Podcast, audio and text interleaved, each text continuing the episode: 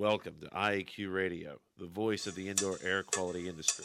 Yes, the rules have changed.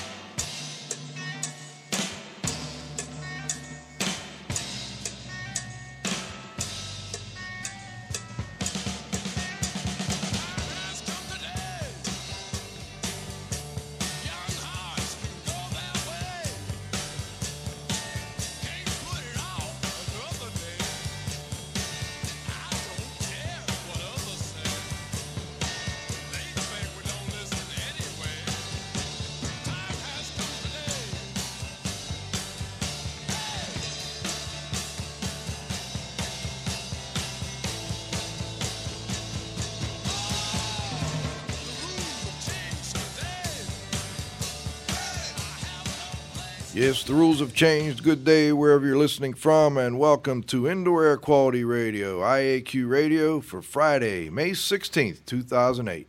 This week, episode 82, comes to you from beautiful Coraopolis, Pennsylvania. Here in the studio with me is the wingman, Chris Boiselle. Good afternoon, Joe. Good afternoon, Chris. The Z-Man, Cliff Zlotnik, is on the road, but he will be joining us remote from Orlando, Florida. Let's see if the Z-Man's on the line. Hello, Cliff. Hey, Joe, can you hear me? It's a beautiful afternoon here in Orlando. It's sunny and beautiful. Rain and a little chilly here in the Berg, but we're quite used to that, Cliff. Good to hear you, and you sound great. All right, we'll bring you back in a moment for the Microband trivia question. We've also got our technical director coming in here in a moment. We'll bring him on probably halfway through, take a couple questions. Today's segments include the Microband trivia question. Mr. Brad Kuhlman's with us from Midwest Duct Cleaning. He's the owner of Midwest Duct Cleaning and also the NADCA, National Air Duct Cleaners Association, president. We've got a big-time IE Connections What's News with Glenn Fellman today. We got some big news. And then at the end, we will come back with the roundtable where we bring everybody back to round things up. We've been working on that IAQradio.com website, adding a blog every week after the show. We also have been adding a little information each week with some links. We have to thank our sponsors before we get started. I want to start with Microband Systems, the microbial management company at microbandsystems.com. Indoor Environment Connections, the newspaper for the IAQ industry. Subscriptions and advertising information available at ieconnections.com. Dri-Eaz Products, providing equipment for drying water-damaged homes and buildings. Dri-Eaz is first in drying solutions at dri-eaz.com. And JonDon Products, where restoration and abatement contractors shop at jondon.com. All right, to contact the show, you can just call 724-444-7444, enter our show ID, which is 1547, press 1 and join the show. Looks like we're starting to get a few people joining us again this week. Things have been going really well. You can text message in questions. You can also get in the queue if you want to get on the phone. And also you can go to our IAQradio.com website and connect from that website. Just go to the show link and you can get in with us. We also appreciate suggestions and answer questions, take requests, etc. If you email me at joe.hughes, that's HUGHES, at iaqtraining.com or cliff at cliffzlotnik at unsmoke.com. You can also get IAQ Council renewal credits by emailing me and requesting a quiz after the show. And last but not least, please visit the IAQ Training Institute website for the most current dates for the training you trust at iaqtraining.com. I'm going to send it over to Cliff for the Microband trivia question.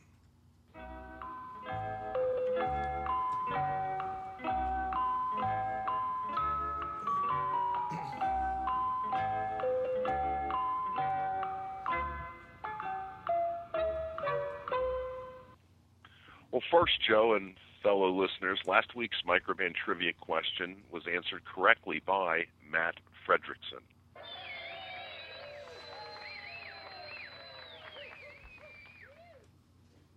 That question was, who was the Mork and Mindy television star that sued home improvement guru Bob Vila?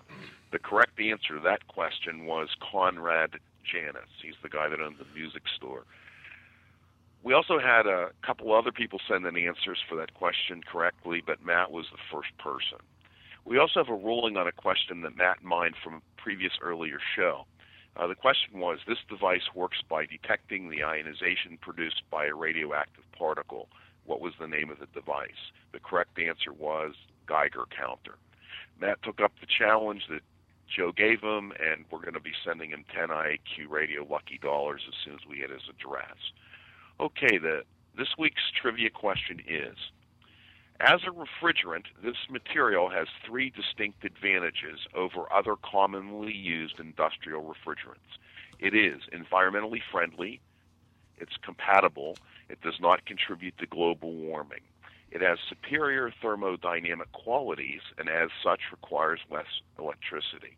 And third, it has an inherent odor, its greatest safety asset. As a leak, it unlikely would escape detection. We want you to name this refrigerant. Back to you, Joe. All right. Thank you, Cliff. And thank you to our correct answer. Matt's been mining big time out there. He's costing me $10 here, but it's great to have him. If you want to answer this week's question, you go to the IAQradio.com website, click on the trivia link, and go there and get your answer in first, and we'll send you out a nice prize here. We just found, actually, speaking of mining, we found some new prizes to send out. Cliff found it stashed away. All right. Today's first guest is Brad Kuhlman, Midwest Duct Cleaners owner and president. He's also the president of the National Air Duct Cleaners Association. Matt has been owner of the Midwest Duct Cleaning Services, Inc. since 1992. He purchased Midwest Duct Cleaning from the original owner back in 92. They only had 1.5 power vac trucks, you know, the one usually in the shop, and 2 employees were doing their best job they could with the level of desire, equipment, and knowledge. Since then, he has grown the company to a 20-person organization with exceptional quality and workmanship. Their work mix is about 85% commercial, 15% residential, and they are primarily an HVAC systems cleaning company. Brad became a member of NADCA, the National Air Duct Cleaners Association, back in 1994. He's certified as an air systems cleaning specialist. He was first elected to the board of directors in 1998, and in 2008 he was elected president. He's been the chair of numerous committees and a contributing editor to Duct Tales, and he is also a speaker at various regional and national seminars and conferences. He also has a BS degree in personnel administration from Kansas State University. Welcome, Brad. Do we have you on the line? Oh, got the music.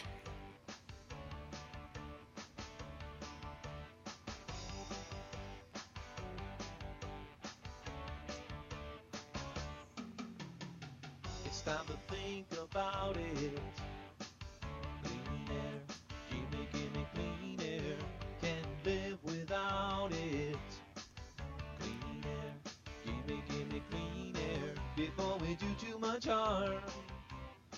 It's time to sound an alarm.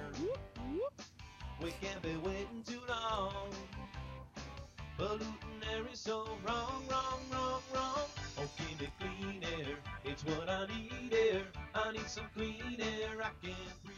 All right, we need some clean air. Welcome, Brad. We have you on the line. Hey, guys. How you doing? Good to be with you. Great. Welcome. Thanks for being here. How are things in Kansas City today? You're out in Kansas City, right? I am, and, you know, we're finally breaking out of what's been a pretty chilly spring so far, so we're enjoying the sunshine for a while. Too much gray stuff. Send a little our way if you wouldn't mind. All right. Well, listen, I wanted to get started and jump right into a little bit about your company. And my first question is, what was the most important thing you did to really get your company turned around from that small 2-person group with one truck on the road and one truck in the shop to the point where you've got a 20-man crew with an 85% commercial, 15% residential job mix? No, I'll have to really say it's gone towards a lot of training with the guys, a lot of understanding of, you know, that we're going to do it right the first time and everybody's going to make some mistakes along the way, but we're the type of service company that believes that, you know, you stand behind things and you take care of them and you keep striving to do the best you can, and that's really what we ended up doing, is just getting out there. I was out there. I was very, very field oriented myself, and so I was out in the field in the early days, doing a lot of the cleaning myself and running a lot of the commercial crews in the beginning, and so I think that probably that field experience has served me well over the years to really know what's going on out there. So I think that's probably helped as well. And you also have the BS in personnel administration from Kansas State University, and I sure assume that's helped you quite a bit in running this business.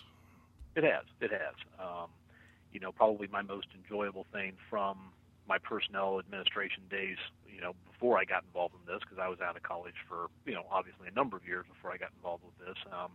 But training and group training and structuring training programs and whatnot was probably my most enjoyable aspect of personnel administration. And so, I continue to do that today with the guys, and that's kind of the fun part and some of the things that have led me to some of the training and education opportunities that I had within NADCA at some of the events to handle those. So it's fun.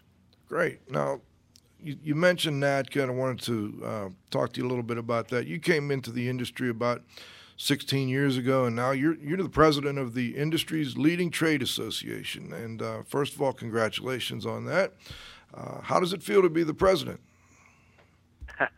Appreciate the aspect on that, and it feels busy. I'll be honest with you there, but it also has been very good. Everybody that I've known at NADCA over the years, it's a hardworking group of people. I give a lot to NADCA as far as what's helped me grow over the years, and to be on the board and now president is quite an honor, and it's been a great experience. So. Well, you've got your 20th annual meeting coming up. That's amazing that NADCA's been around for 20 years now. Great. When you look back at the accomplishments of the association over the past 20 years, which one sticks out in your mind as the most significant accomplishment that NADCA has made? I guess. Wow. We've made a lot of them in 20 years. Going from a group of contractors, kind of all working together to figure out the best way to do good for the end user. I think probably the best thing that's come out of that, obviously, is the ACR standard, our main standard, which is assessment, cleaning, and restoration of HVAC systems. So you have your standard. That's been great. Seeing NADCA standard and policies and procedures get put into all the commercial bid specifications as the leading trade organization, that's been great. But I guess from a personal standpoint, I see the best thing that's happened in NADCA in the last 20 years is probably a little bit of a shift in the mindset of the contractors that belong to the association, and that's towards training. In the early days when I came in, it was great to learn about this stuff, but there didn't seem to be as much openness for outright training of our technicians and how to clean to the standard and do the best job for the end user. And I see that doing a complete 180, in the last many years. But it's really been good to see that come out. What are your goals for the next 12 months? What do you hope to accomplish as president? Well, we're just recently coming off of a board of directors meeting, so I think I'm pretty detailed on those. And we've got a new identity push, if you will, towards the NADCA, the inspection, maintenance, and restoration industry. And that just basically has to do with the fact that it's more than just duct cleaning. There are a lot of other things that are involved in our work that we need to continue to get our message out there on. Personally, I've been involved in the education committee for a long time, and we've got some really great online web interface training tools that are coming out and interactive videos and things like that, and so that's going to be a big push for the next year. And then, as you said, we're going to be 20 years at our next annual meeting, so I'm looking forward to having a killer annual meeting and celebrate our 20th year milestone. So that's probably the three top ones right there. Well, you've also recently announced, and it was in Indoor Environment Connections here this month, that NADCA is investing $250,000 to study the link between pressure drop and energy savings. This is going to require about 10% of your annual revenue for 2 years. That's a pretty impressive commitment. And a lot of people have called it really a coil cleaning study, but that's not exactly accurate. Can you tell us a little more about what this study is all about? Absolutely, yeah. And that was a very good article. I just saw it just last week from Glenn's newspaper, and did a very well job on that. So, it's part of, Joe, the bigger, as we know, everybody's into the green aspect and the overall movement of reducing the carbon footprint on the earth and on society, and we think that this, we being NADCA and this study, think that this is something that we've all known intuitively or made the links between, that if we have a cleaner coil and we're reducing pressure drop across the coil, and we can show some energy savings from that, that's a good thing.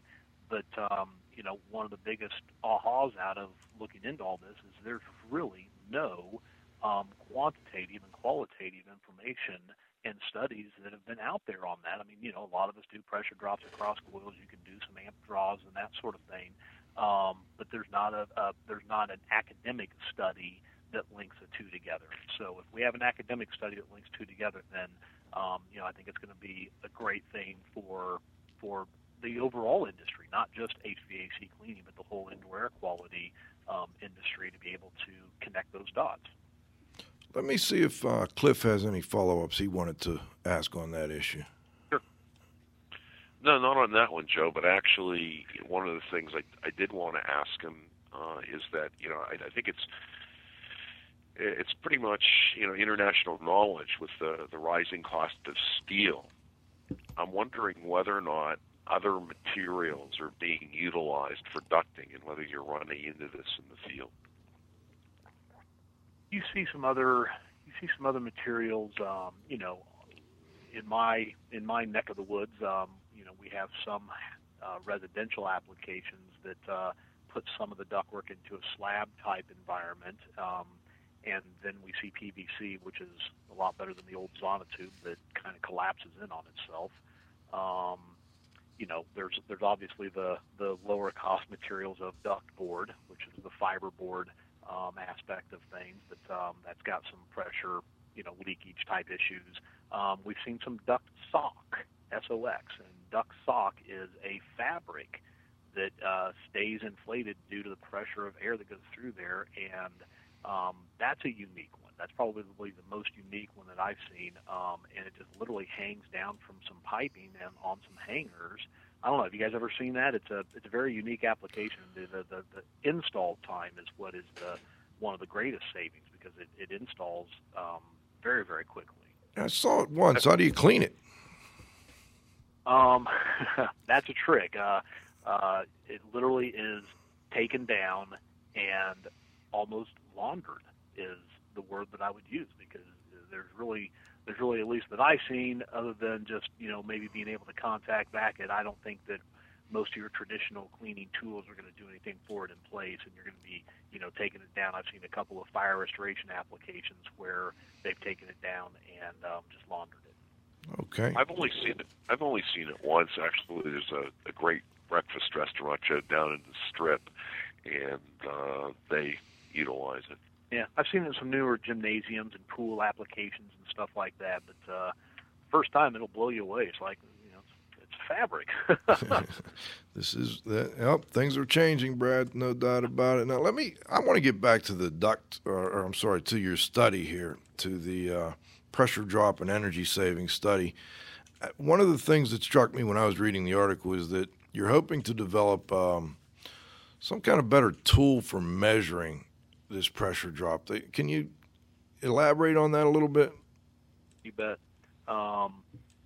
And right now, I don't think it's going to be a new creation of the tool, because obviously, an anemometer and a magnahelic gauge are going to be your two main testing instruments to be able to check the pressure drop and any CFM type requirements. So I really don't see the study trying to make test and balancing engineers out of everybody. That certainly would not do anything for us, I don't believe. But if we can get a lot of different tests that are run now and be able to get those down into a couple of, I won't call them simplistic, but logical tests that can be done in this first phase is a residential application and light commercial. So if you can take a couple of measurements before and after the coil cleaning and be able to have the background aspect of an Excel file or something that is crunching some numbers, and you have some pressure drops, you have some amp draws, and you have some kilowatts per hour ratings for the different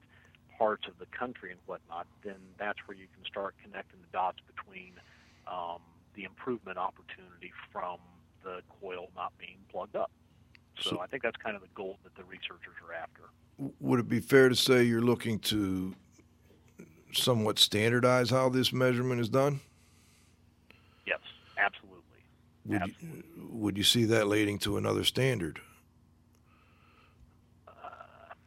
I'm not sure if I go as far as say a whole new standard, but as the standard is a living document, if you will, certainly incorporated into a revised standard, because we've added a number of things into the standards over the years. We've added a whole section on the Type 1 and Type 2 coil cleaning, so yep. That's been a good push for it. So certainly in that, I see it going into that area of the standard. I see. That is a great addition to the NADCA standard, the coil cleaning section.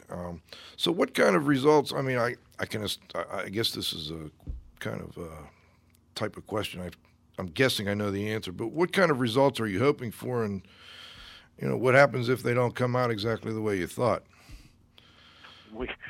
First of all, I guess we have a $250,000 explanation to have out of it. But beyond that, I just don't, for many of us, directly in the industry of HVAC cleaning or in the related industries of that, again, I think all of us can intuitively say that this is something that certainly makes sense, and so we expect that the results will come out positive. But we're still so early on, to be honest with you, Joe. I mean, this, we're really at the design of the research phase of it, with meeting with the research team. They have named they've named some of the people from Colorado University that are going to be doing it and that sort of thing. But beyond any structuring type things, we're not there yet. I see. I was just curious. The other issue I see is that I'm wondering how you're going to handle the fact of, you're going to be looking at coils, I guess, that are dirty, and how are you going to determine whether they were operating properly in the first place? I guess that would be an issue you'll have to confront at some point. Yeah, I think the beginning aspect of it is going to be, calling out to our membership and or, others involved in things to just really get as much data as possible right now. What are the conditions that we see, in the different parts of the country? Because that's going to have a huge impact on it. But, what are the different conditions we see? How what is the current pressure drop across coils? What is the, what is the after reading? Get more people taking these measurements to where we can at least start building a profile of what we have out there as current reality, and then be able to see what the improvement opportunity is and how it could play out in a laboratory-type study, because that is what they will do, is create these conditions in a laboratory and start working on them that way. I see. Well, let's move on a little bit here. I know that Cliff had a couple other questions, but I wanted to move on to some statements that I went through your website, looked at a few things, and one of the things that you mentioned on the website is that, the HVAC cleaning, systems cleaning can help to reduce dust levels. Do you have any kind of particle counters you use to determine this, or are you measuring the amount of dust when you're done? I know you're measuring how much you take out, but can you tell us a little bit about that?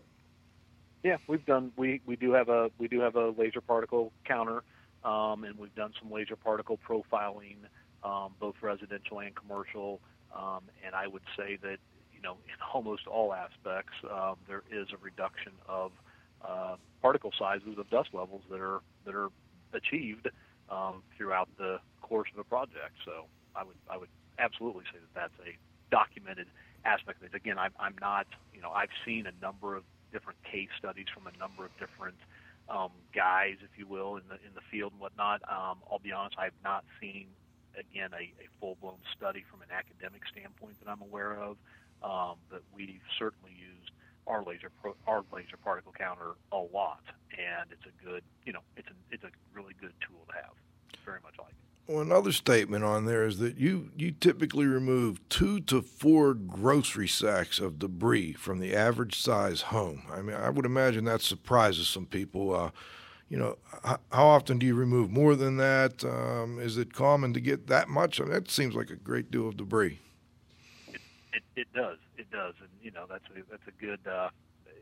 We were looking for something there, Joe, that kind of gave people a reality check, if you will, that how much can be built up in there. But I've heard from some of my air conditioning buddies that there's as much cubic footage of ductwork throughout an entire average residential style house as a vacant room.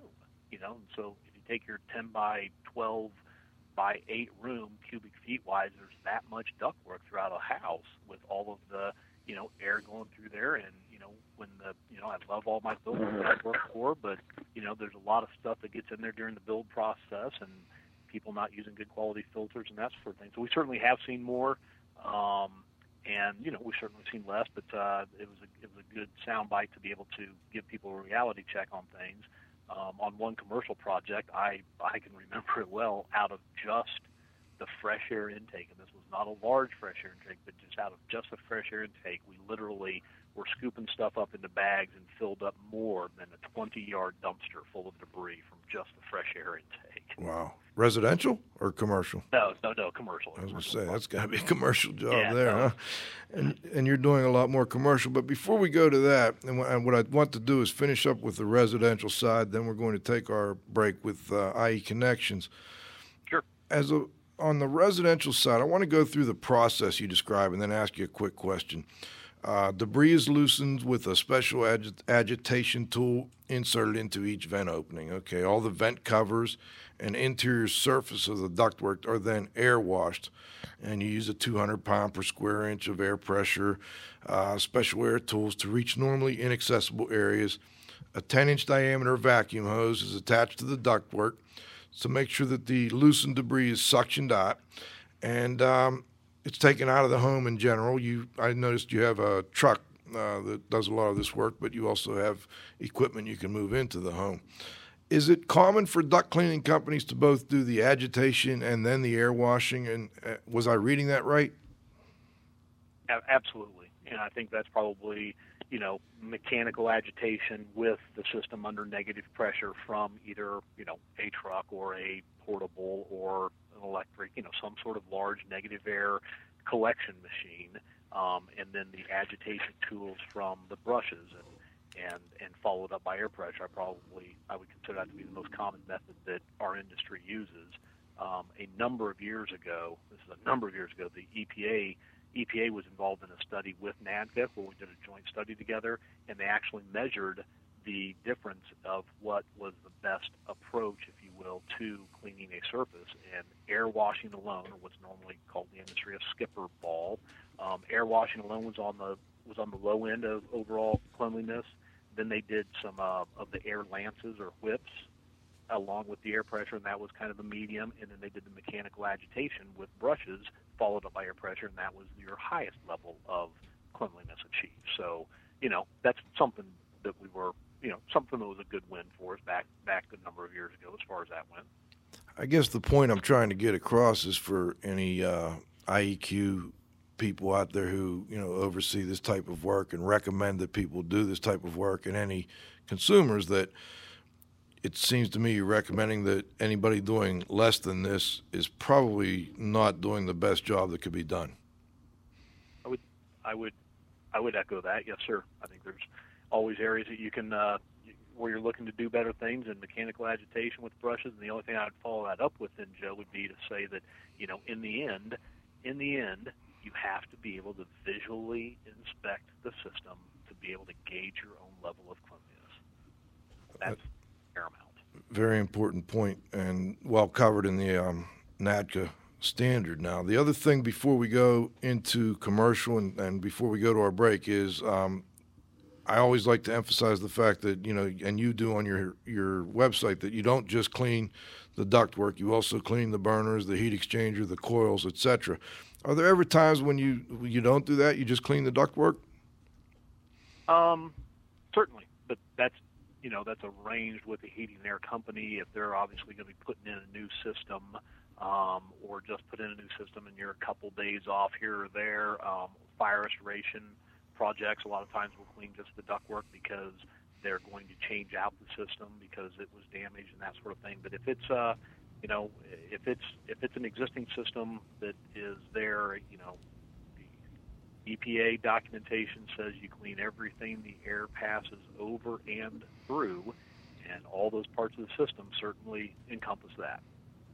All right. Well, thanks for the first half here. We're going to come back and talk a little commercial, but let's go to the IE Connections What's News segment here. We've got some big news today, and we've got Glenn Fellman on the line. I think we've got the intro music for this segment.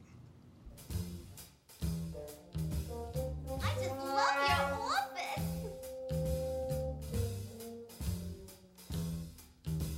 A newspaper man has to have a good story. Writing just news is so factually boring. I get assignments that any could do. I am the scapegoat for all of the group. I'm mostly a figure they laugh at, but then I'll be a leader of men. Hello, leader of men. Do we have you on the line? Leader of men and women, too, I hope. And women, too. Wow, that, you know... Glenn, you are right on. Always picking up on these issues. What is news today, Mr. Fellman? We got a couple good ones for you. You know, they say that things start in California and make their way across the country, but I think we've got a little reversal. Things are starting in Maryland, and they're going to make their way west, and I hope north and south as well. All my news items today come out of the great state of Maryland, my home state, born and raised right here. Governor Martin O'Malley, he's a Democrat, was elected last year. He has signed two bills in the last week that have major impact on indoor air quality and your listeners. The first one he signed is a bill called the Maryland High Performance Buildings Act. It requires specified buildings constructed or renovated solely with state funds to be high-performance buildings, as in LEED, and that includes schools. 50% of what they call the green premium, which is set at 2%, which may be a little bit low, will be provided by the state. In other words, it is a state-funded mandate. The bill goes into effect July 1, as in July 1 this summer, and work on the regulations have already begun, according to the governor's office. So that's pretty big news here within the state, and we're seeing similar types of bills passed in other states as well. But the really big one that I'm very excited about is a bill that was called Maryland House Bill 1309. The governor signed it on May 14th, just this week. And it is a bill that will license people who provide mold remediation services in the state of Maryland. The licenses will be required by the Maryland Home Improvement Commission. That's the Maryland agency that will oversee the licensing. What is really interesting about what's been adopted in Maryland as a law now is that the state is going to be relying on voluntary industry certifications as a basis for awarding licenses. Specifically, within the law, there is a definition, and it reads, accreditation body. Accreditation body means the American Indoor Air Quality Council or any other nationally recognized accreditation body that is recognized by the commission, that's the Housing Commission, and that operates independently of training organizations or industry trade associations. So for those of your listeners who are CMRs or CMRSs from the American IAQ Council, they will be eligible, if they meet a few other requirements, to get licensed in the state. Those who do not hold council certification or one that meets the same standards will not be able to get the license. There's a couple other things about this that are very interesting. First of all, I should note that the law does not apply to performance of mold remediation on a non-residential property. doesn't apply to mold remediation in an area less than 10 square feet. The bill, or excuse me, the law has nothing to do with mold assessment, with the exception that you can't do remediation and assessment on the same project within a 12-month period. And the bill does not apply to routine cleaning that is not performed for the purpose of mold remediation. For instance, maybe duct cleaning, like we've been talking about on today's show. The bill also doesn't apply to individual property owners, employees of the U.S. government, and also industrial hygienists. An industrial hygienist, as defined by the American Industrial Hygiene Association, or a professional engineer, does not need a license to do mold remediation in Maryland under this law. And that's pretty typical. We've seen the industrial hygienists get exemptions from a lot of these things. A couple other key points of this law. To get the license, you're going to have $1 million in insurance. It doesn't specify general liability, but I assume that that's what it's referring to. And also to qualify for a license, there'll be a fee, there'll be an application form for the commission, and again, they'll have to submit proof that each of the employees, now get this, each employee who provides mold remediation services has to be certified by an accreditation body as a microbial remediation supervisor or a microbial remediation technician, whichever is applicable. That means every man on the job, not just the supervisor or crew foreman.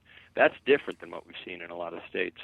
So this is really one of the most compelling and I think aggressive laws for licensing mold remediation that we've seen.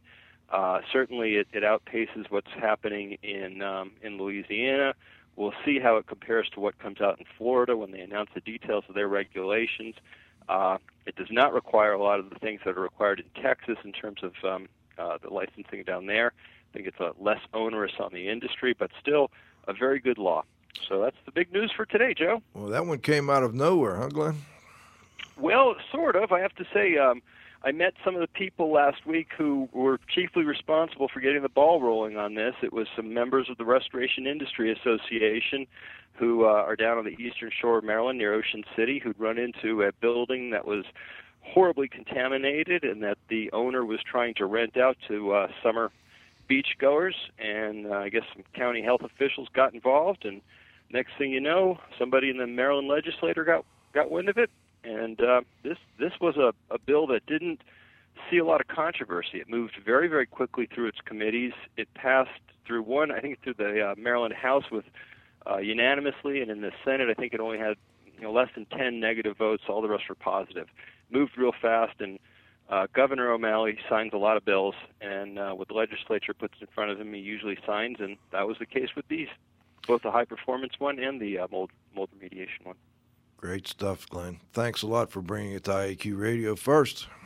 Absolutely. We'll read details about this law and all the different provisions of it in next month's issue of Indoor Environment Connections newspaper. Excellent. Now, the other thing I noticed that actually, in a way, it's more stringent than Texas because it requires licensing of all the workers. In Texas, I believe you just have a 2-hour training for the workers, or the technicians, as they call it.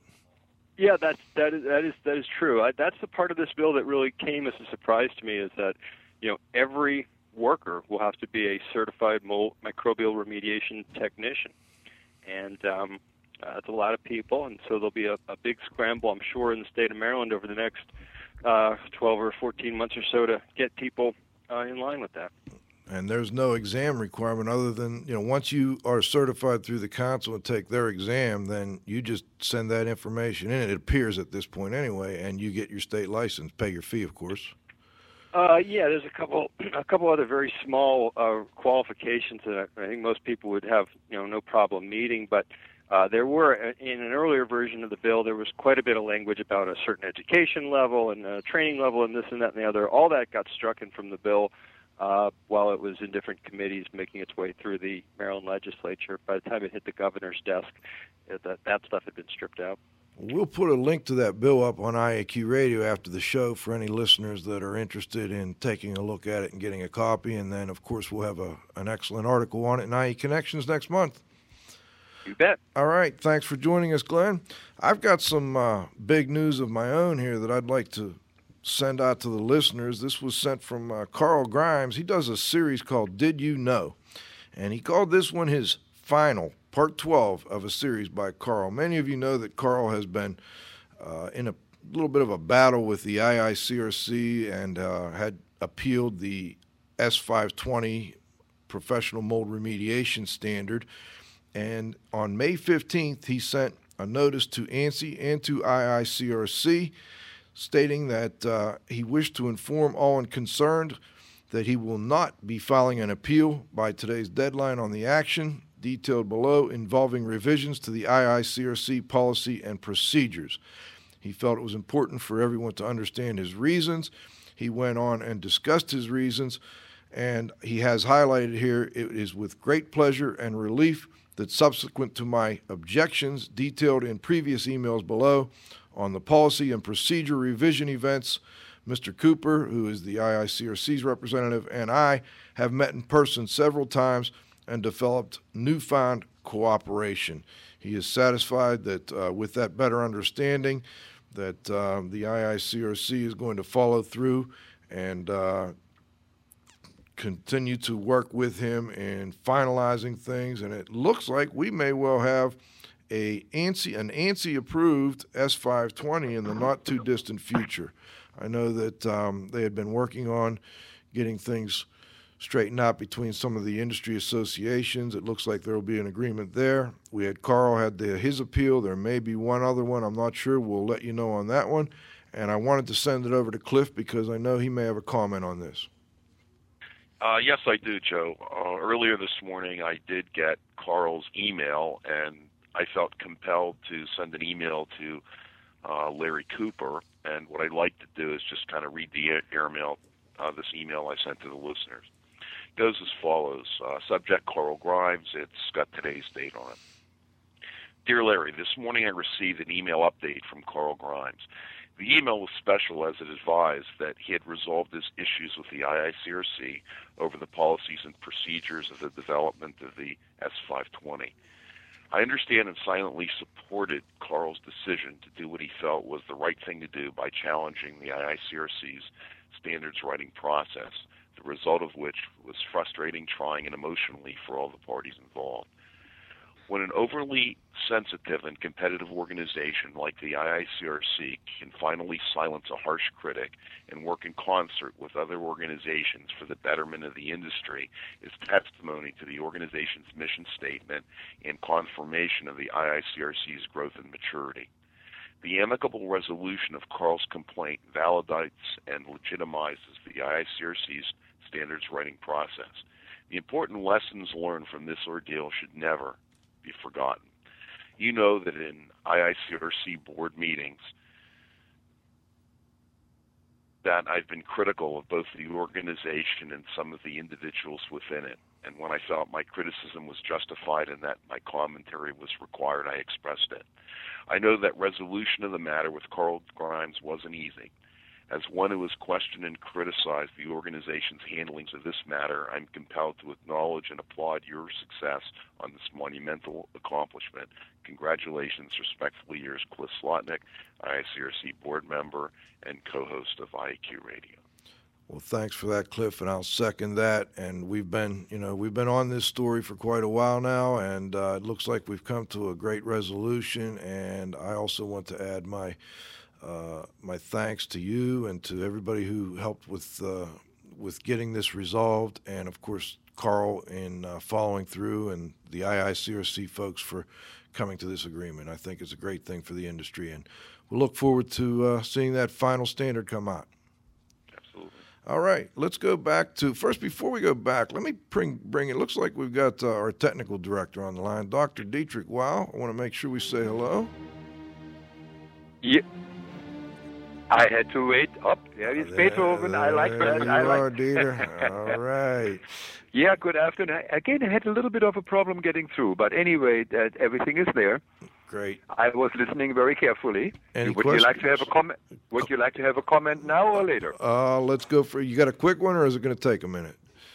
No. It's first of all, well, you and I, we are working on education and and getting people ready for their professions. And I certainly am glad to hear that there are things going on there. I would like to have somebody trained to clean my ducts or do an inspection or remove a mold if I should have it in my house, no doubt about it. But another thing, and I said that many times on this show, I always learn something, and it's one of the things I had completely neglected and forgotten. The delta P, the pressure drop in ventilation systems. You know that I was taught how to design ventilation systems from Dr. Korn, Mort Korn, and a couple of other people over in mechanical engineering. And the one thing, it was very important to get the right pressure drop at the right time at the right place. But we never were taught to minimize this, because when I learned that 30 years ago, we really didn't care how much it would cost to overcome a little bit more of a pressure drop. Now, if you have a commercial system that works 365 days a year, a little bit all of a sudden becomes a lot. I never thought of it, and probably the next time I would design something, I said, hey, can we streamline that? Can we do a little bit better? Like I said, in the old days, I never gave it a problem. That's 3.68 inches of water across here, adios, bye-bye. It's going to work. So that is kind of interesting. Well, thanks for your comment. And I'm glad to see that other people are taking care of that. And very briefly, I argued basically the same point with a friend of mine who has no engineering background, no nothing. He insulated his hot water heater. And I said, oh, I bought a cheap one, hell with it. It doesn't. And I said, hey, Dieter, that sucker is sitting down there 365 days a year. It's not one of those things that you use once and then you forget about it. It's always hot. It's always there. And again, that was the same thing. I said, hey, he is right. I was wrong. Maybe I should insulate that a little bit better and save a little bit here and there. Anyway, I stopped right there. Well, thank you for your comments. We'll bring you back in for the roundtable, Dieter. Sure. All right, and we should have Brad back on the line. Brad, we had a couple questions come in during the break here, and I want to first, let's go up to this one that came in up a little bit here. There we go. We had a question from a listener that says their company performs 60% residential, 40% commercial. One of the questions that arises in almost all these residential properties is how often should the ducts be cleaned? I'm assuming. I didn't see the last word, but how often do you recommend this? I think on average I would say, at times of construction or remodeling, if you're in an environment where there's no easy answer. So the short one to that is inspect it every couple of years, and you're probably going to end up cleaning it every 5 years. But obviously, if you're in a part of the country where you keep a lot of windows open, if they're doing a lot of construction around your area and moving dirt and whatnot, Arizona's going to be needing to be cleaned probably more than Maryland.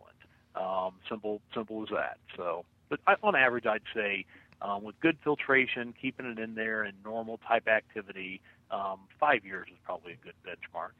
Okay, that's what we need, and we appreciate that. And thanks for texting in your question. I've got another one handwritten here I'll bring up in a moment, but we wanted to jump over to the commercial side a little bit and see, what are you seeing? You're doing a lot of commercial work. What are you seeing with respect to specifications for HVAC, I guess cleaning in schools or new buildings or whatever? What's new out there on the commercial side?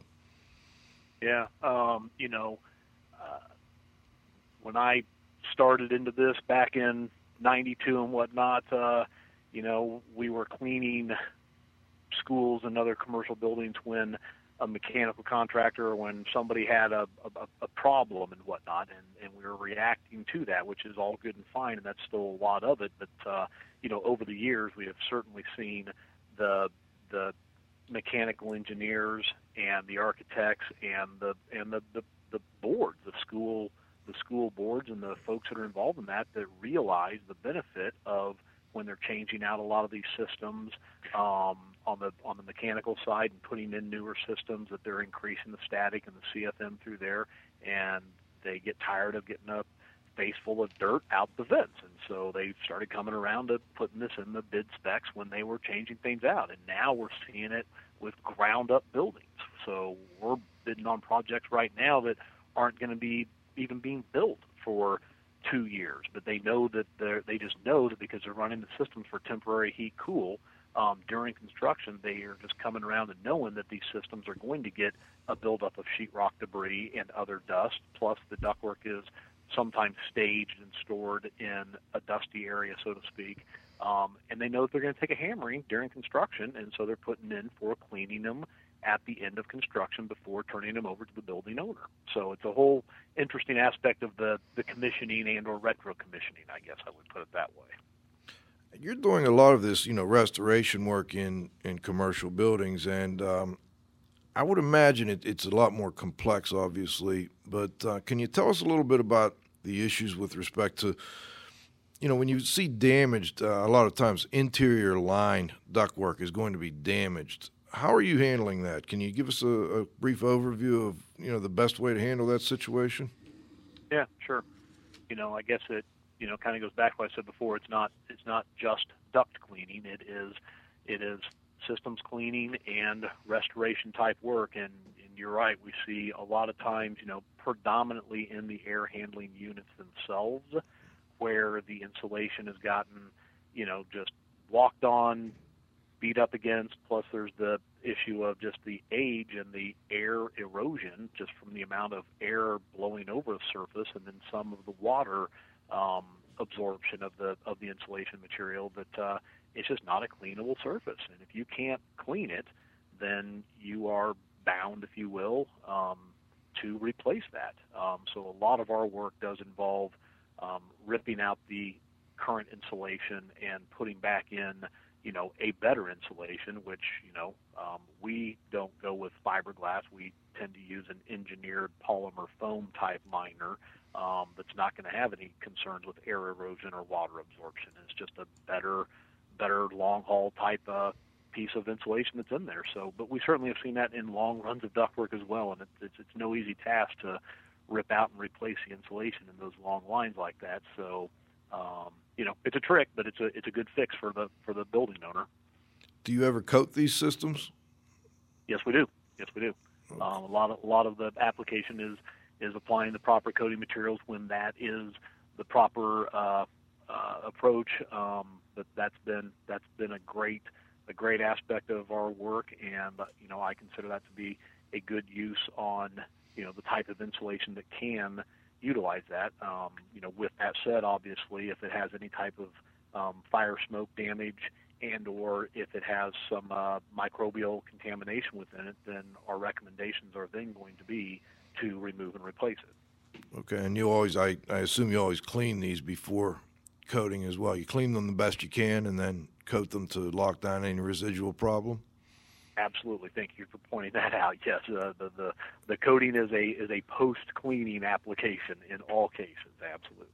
All right. You also are doing a lot of inspection services. Can you tell us a little bit about what types of inspection services other people who, you know, are in the industry might be interested in hearing that you're performing that maybe they're not performing? Yeah, you bet. You know, it's a good thing for, you know, we deal with a lot of other, you know, industry involved, if you will, industrial hygienists or environmental science people, and they'll call us in. You know, they're doing their part to inspect from a water leak or, you know, an odor concern or whatever, and they'll call us in to inspect the integrity of the HVAC system. So that's one aspect of it, from the either microbial or fire smoke type aspect, but you know, you see also a lot of property managers and asset managers that are going to be buying or selling a portfolio of a building, that you know, again, they're coming around to know that just because it's out of sight, out of mind, i.e. the ductwork above a ceiling, that there may be some things in there that are waiting to jump out and beat them up, and so they want to be able to get a good idea of what's going on inside the ductwork. And so that's been a huge part of our commercial work, is going through and doing, you know, spending a little bit of time, several nights at times, and guys opening up holes and taking pictures and making some standardized type notations of what's going on in the system, and then being able to turn that into a conditions found report for the building owner or facilities manager. And it's been a valuable tool for them to be able to make decisions on of where things might need some improvement and where things are just A-OK. So it's great. Okay, we've got, looks like we're down to about 5 minutes or so, and typically this is the point in time where we go to the round table, and I think we ought to go ahead and do that here at this point. Excellent. Move 'em on, hit 'em up, hit 'em up, move 'em on, hit 'em up, rawhide. Cut 'em out, ride 'em in, let 'em out, cut 'em out, ride 'em in, rawhide.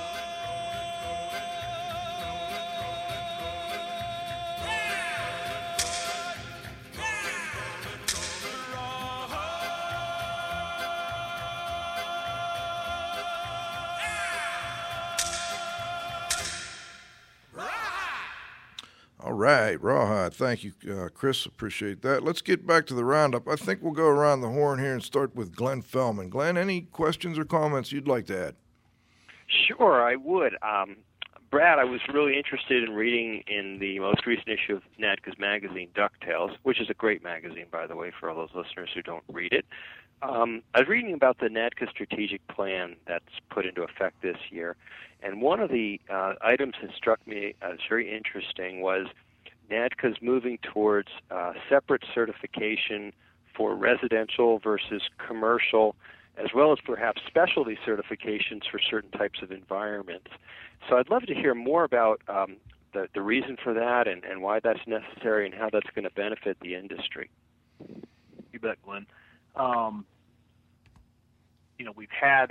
We've had a couple of separate certifications over the years, the VSMR, the ventilation system mold remediator, and then the CVI, the certified ventilation inspector. And so we're looking at are there some unique applications, some unique service needs for some of the residential work versus the commercial work, and is it now time to look at any different types of certifications between those two? How it will benefit the industry, I think, is it's more knowledge and more specific knowledge on what goes into they are different animals. I guess I would say that the access to the ductwork and just the approach that you need to go about it, they are two unique animals between residential and commercial, and so. The question is it time to set those things apart and look at them differently from a certification standpoint? Well, that I appreciate that. That gives me a great segue to my follow-up question. I'll let some others chime in. In the same strategic plan, I read that you're looking at potentially setting separate standards for residential and commercial. Is that something that you see moving forward in the next, say, 1 to 3 years? I'd put it at the 2 to 3 year time frame, Glenn. Come on, get one over there. So I don't go out on a limb there, but again, there's so many unique characteristics between the two building envelopes, if you will, that the time has probably come to be able to look at it that way. Yes, sure. That's great. All right, thank you, That's Glenn. Awesome. Thanks for joining us, and let's move over to Dr. Dater. Dater, anything you'd like to add? Yeah, I have a question, and I don't know whether anybody really wants to hear it. And I have the engineering approach over here. Why do we have to clean air ducts? Isn't there a way to prevent that it happens in the first place? Is that negligence on the people who don't do good maintenance, don't keep records of maintenance, which is typical, and I'm sure anybody who is listening to that, anybody who has worked in this arena, has known of that, because I go to places that, where are the plants? Where is it? Oh, we don't have that. Oh. Nobody knows what's going on. So are we working on a cancer that we could have prevented before? That's probably the question. Dieter, leave it to you to come up with a great question like that. I'll let Brad tackle that one. Gee, thanks, Joe. sorry, Brad. let me take a stab at it this way. Oh, yeah, you should. Doctor, you should. That's what we're here for. Absolutely. With with the current stock of the age of buildings throughout at least the United States, my gosh, I'm not sure if we could, if they started doing them, building buildings now that were set up from the get-go where they didn't need to be cleaned, that'd be one thing. But, we got such a vintage stock of buildings across the country, I'm not sure if we'll ever get through with all those first. Yeah. And then it gets back to, what I said earlier with Joe, that we're seeing where if they run them for temporary heat cool during the construction process, and they're not putting in high-quality filters, it probably goes back to a cost aspect to, right. Run HEPA filters in a Class B commercial building. It's just not going to happen. Yeah. Well, I talk to a lot of people who are, the building architects, the building engineers, the building gurus. Even if we educate every new architect today to perfection, they still have a lot of work to do before they die.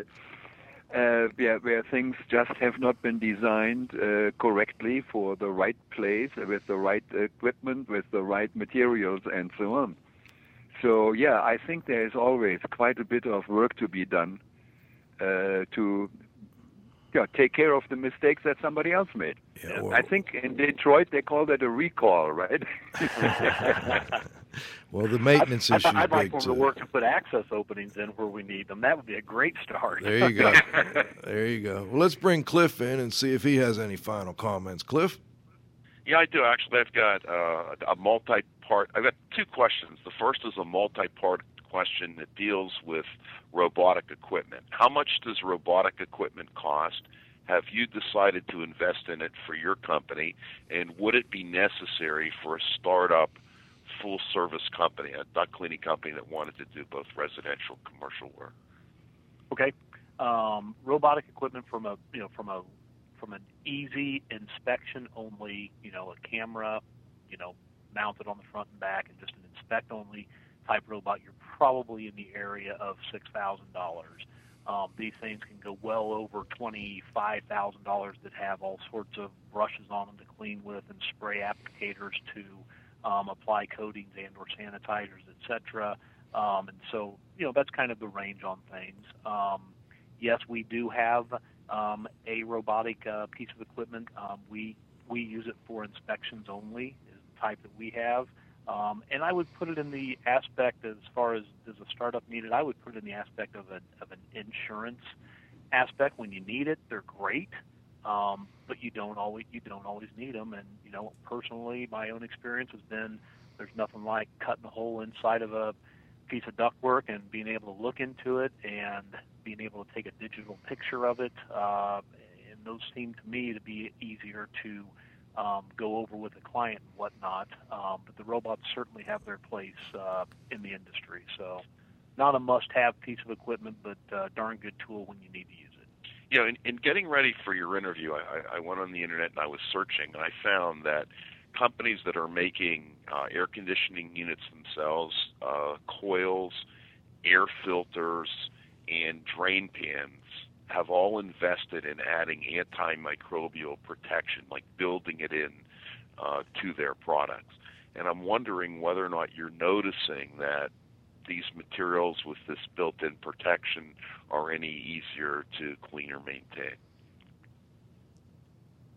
I think that the idea is that there are, again, it's the insurance aspect that they've got that built into them, but as far as the structure of them, and how you're going to be able to access them and get to things, which is always the trick in our industry. I don't see them being designed any differently as far as that goes, Cliff. So I think our access to them is still a concern, but if they're building them to have longevity and not have or be more resistant to any microbial contamination, man, that's another great thing for the end user.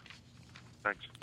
All right. I've got two quick ones here, Brad. One, I was talking to Gary Fineri here before the show, and during the show he's been listening in, I know, and he wrote me a question, brought it in here, and it has to do with the EPA, I guess, and, according to EPA, at least some of their older documents, that cleaning can also release normally locked down contaminants. Has this, I've asked this of a lot of people. First of all, do you know if they're still working on that document? Should you have the ducts in your home cleaned? And how has that impacted your business? That I've heard of several revisions or attempts at revisions on that document, and I do not know where it currently stands, Joe. I'll be honest with you there. As far as how I see my take on that is I absolutely agree that if you are not performing the work in the highest quality manner and having the whole system under negative pressure while you're doing your cleaning, you do stand a chance with an inadequate vacuum source, if you will, and just in there stirring stuff up, you bet you're going to make a bigger mess than what you started with, and that's really the name of the game, is to have that under good containment, good engineering controls to make sure that you're able to, one, get to everything, and two, be able to have it to where you can get everything out of the inside of the duct. All right, and I've got one last one that well, actually two. There's always one we add, which is there anything we missed that you would like to add? I think y'all have done pretty darn good. All right. I guess I could also turn the tables. Is there anything you'd like to ask anybody else that was on the line here? If Dr. Dieter comes up with his way of never having to do this, then please let me know. All right. Well, you can bet he'll be here. Well, maybe I'm working on that, huh? Absolutely. We appreciate that. And last but not least, how do our listeners contact you if they'd like to talk further or join NADCA or whatever? Absolutely. Well, obviously, you could go to the NADCA website, which is www.nadca.com. But certainly, if anybody wants to contact me, I'm certainly open to it. My email address is long, but it's my full company name all squished together, so it's simply bradk@midwestductcleaning.com. And that's my address, and if they want to call my office, which you'll be able to get from either NADCA or that, it's 913-648-5300, and I'm more than happy to take your call there, so not a problem at all. Well, thank you so much. I want to say thanks to this week's guest, Mr. Brad Kuhlman, for joining us. I also want to thank Glenn Fellman for coming in and doing the IE Connections What's News. I want to thank my co-host, the Z-Man, Cliff Zlotnik, for calling in from Florida there. And, of course, the technical director, Dr. Dietrich Weil, for joining us. The wingman, Chris Boiselle. Thank you, Dieter. My wingman, Chris Boiselle, here at the controls this week. And, of course, we want to say thanks one more time to Microband Systems, the microbial management company, at microbandsystems.com. Indoor Environment Connections, the newspaper for the IAQ industry. Subscriptions and advertising information available at ieconnections.com. Dri-Eaz Products, providing equipment for drying water-damaged homes and buildings. Dri-Eaz is first in drying solutions at dri-eaz.com. And JonDon Products, we're restoration and abatement contractor's shop at jondon.com. All right, but most importantly, I want to thank our growing group of loyal listeners. We appreciate all of you being here again with us this Friday on IAQ Radio. Please come back and join us again next Friday at noon for the next broadcast of IAQ Radio.